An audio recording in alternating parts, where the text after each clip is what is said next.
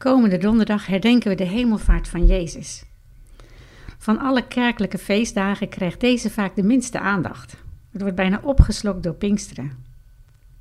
Vroeger moest ik altijd twee keer naar de kerk. Maar er was één toen heerlijke uitzondering: Hemelvaartsdag. En ik denk dat dat typerend is voor de aandacht die eh, deze dag krijgt in het kerkelijk jaar. Dat zie je ook in de evangeliën. Matthäus noemt het niet, Johannes ook niet. Marcus wijt er één vers aan. Het is het ene laatste vers van zijn evangelie. Daar staat: Nadat de Heer Jezus tot hen had gesproken, werd hij opgenomen in de hemel en hij zat aan de rechterhand van God. Dat is het dan. Lucas doet ongeveer hetzelfde. Hij is het meest gedetailleerd in zijn verslag van Jezus' leven. Maar ook bij hem zie je aan het eind van zijn boek één vers. Daar staat: Hij hief zijn handen op en zegende hen, en terwijl hij hen zegende, verliet hij hen en werd in de hemel opgenomen. Pas in handelingen pakt Lucas de draad op. Maar ook hier is de beschrijving vrij kort. Jezus zegt: Verlaat Jeruzalem niet, maar wacht op de gave die mijn vader beloofd heeft. Over een paar dagen zullen jullie gedoopt worden met de Heilige Geest. Mooi hè, dat Jezus het hier zelf woorden geeft, die grote belofte van de Vader, dat we gedoopt worden met de Heilige Geest.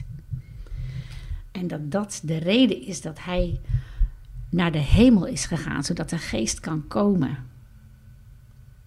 Maar eigenlijk zie je dus dat binnen drie minuten alle feiten rond hemelvaart gemeld zijn.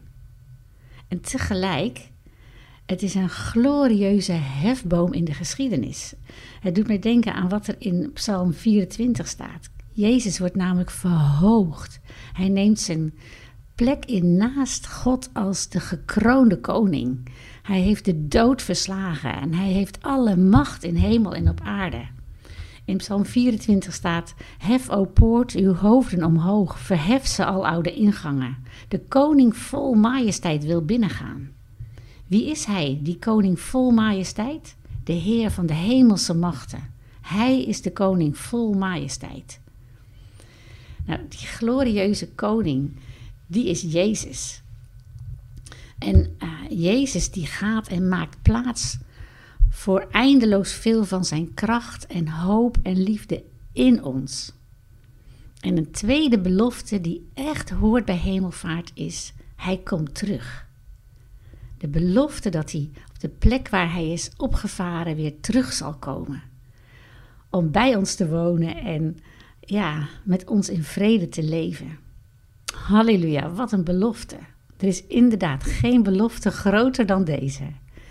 En zo loven wij u, eh, Vader in de hemel, voor uw geweldige plan. En we loven u, Jezus, Zoon van God, dat u de weg gegaan bent en dat u nu troont naast de Vader dat u voor ons pleit en dat u uw geest gegeven heeft om bij ons te zijn en in ons te wonen. Amen.